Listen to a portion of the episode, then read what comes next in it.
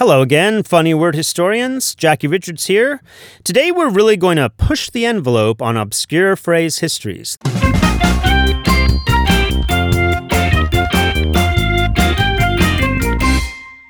That's right.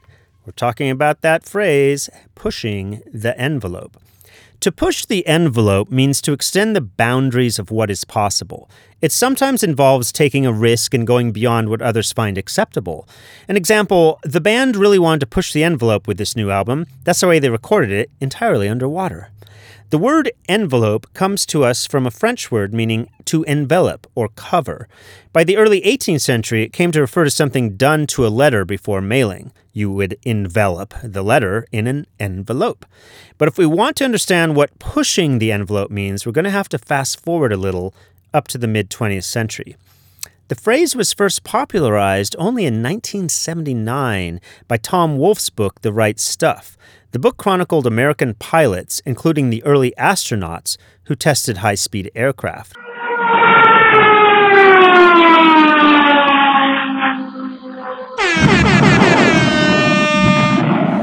Envelope being pushed in pushing the envelope is a mathematical construct, what is called the flight envelope of a given aircraft, that are considered the limits of the plane's capabilities.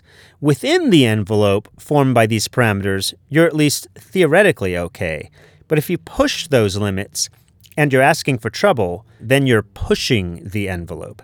It's tricky to pin down the first use of the term, but it seems to have originated from the World War II era pilots who were featured in Tom Wolfe's book.